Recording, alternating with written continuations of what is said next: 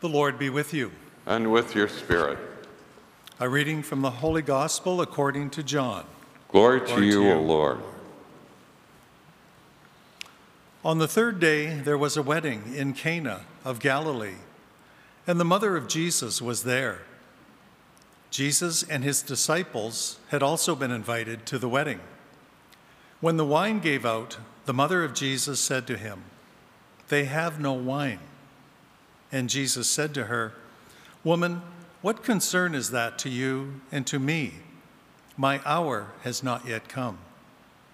His mother said to the servants, Do whatever he tells you. Now, standing there were six stone jars, stone water jars, for the Jewish rites of purification, each holding about a hundred liters.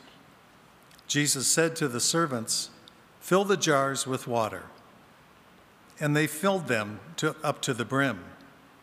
He said to them, Now draw some out and take it to the chief steward. So they took it.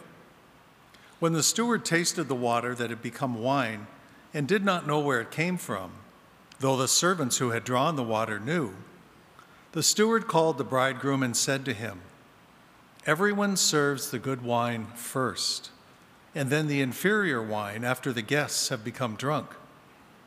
But you have kept the good wine until now. Jesus did this, the first of his signs in Cana of Galilee, and revealed his glory, and his disciples believed in him. After this, he went down to Capernaum with his mother, his brothers, and his disciples, and they remained there a few days.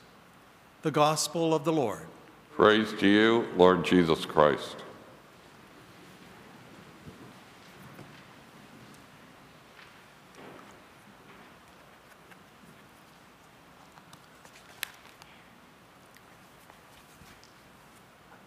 Can't read it upside down.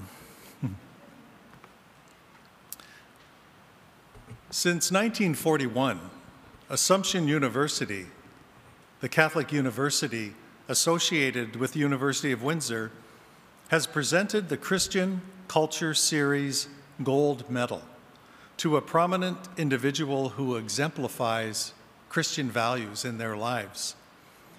In 2021, the recipient of the gold medal was the town of LaSalle's own Luke Willson, who is a uh, Super Bowl champion. Now, this is one example of the recognition given to exemplary Christians. Another more familiar example might be the awards given to our children and our grandchildren in the, the Catholic school system. These awards are presented at school assemblies in recognition of students who share their God given gifts. These gifts include kindness, generosity, respect, and compassion. The recognition of God given gifts is important, especially for our children. It's an opportunity for us to um, nurture them and to celebrate the use of their gifts for the, for the good of others. But in the early Christian community in Corinth, there was an atmosphere of competition concerning these uh, spiritual gifts. People were not celebrating these, this, their giftedness, but rather they were categorizing them in a hierarchy of importance. The more important the spiritual gift was deemed to be, the more important the person who possessed it. And this was a great threat to their unity, and it caused a lot of problems when they came together to pray. And so today we hear part of Paul's response to this issue in our second reading, and he stresses the need for unity in the diversity of gifts and abilities. He explains that all gifts are given by the one God, the, the same Spirit. So all gifts are important. This has relevance to us today because sometimes we also have our, our own hierarchies of um, how we view the talents and abilities and what we admire most in people. And in other, um, in other instances, how do we equate giftedness, giftedness with divine favor? Do we sometimes believe that some people, whether it be preachers or people who pray eloquent prayers or people who have the most charisma, that they have a more direct line to God than someone who wipes down the pews after Mass or volunteers as a hospitality minister? Whether we have the gift of tongues or the gift of wisdom, the gift of piety, the gifts of carpentry and plumbing, or the gift of being a good listener, we are all important in God's plan. Sometimes now, just as in Paul's time, we can forget this truth, and then we begin to rank each other according to, uh, you know, our own flawed opinions of each other's worth and utility. Just look at how the unborn and the elderly are treated in our society. Too many times, ministries are destroyed by one or a few who take ownership of that ministry and believe that their contributions are more important than everyone else's. And that is a tragedy. And we must avoid that at all costs because, in the end, it will cost everything. We all have different and important gifts, and we need to work together to bring about God's kingdom. Regardless of our gifts, they all come from the same God, from the same Spirit. And so they are equally valued by God Himself. To be gifted is not to be set apart from people, but rather it's to be a part of ministering with others to those in need. Further on in his letter, Paul goes on to explain about uh, the analogy of the body and how all of the different parts of the body have to work together in order for the body to function properly.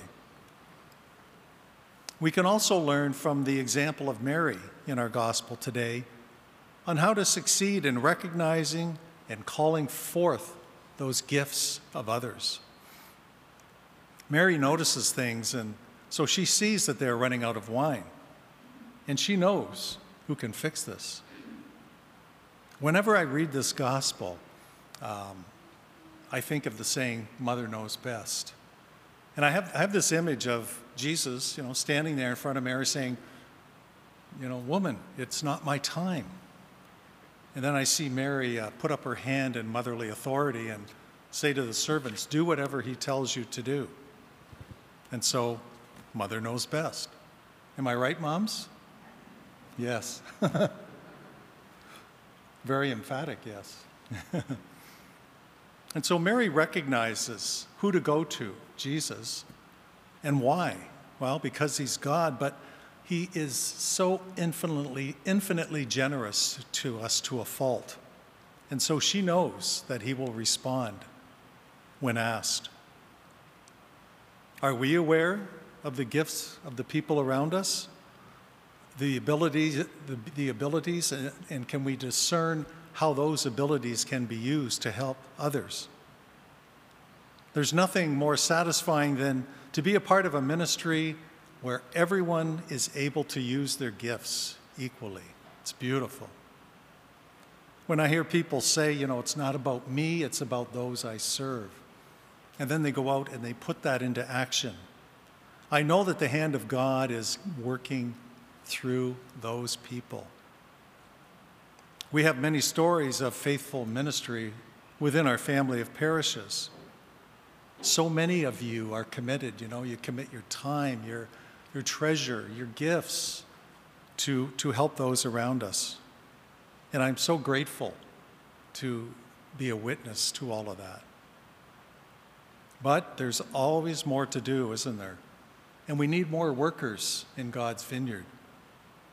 And so today, I ask you just to ponder those abilities of Mary the ability to notice a need, to recognize the gifts in others and how they can be used, and to call forth those gifts, not only in ourselves, but in all of those people around us.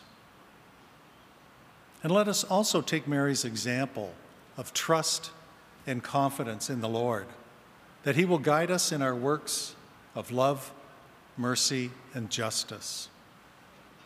There are many gifts, but only one Spirit gives them. May we strive to continue God's work in our faith communities and in our communities, you know, beyond these walls, and find ever new creative ways to heal and to serve and to comfort those who need our help the most. And just remember, together in unity, we will make an incredible difference.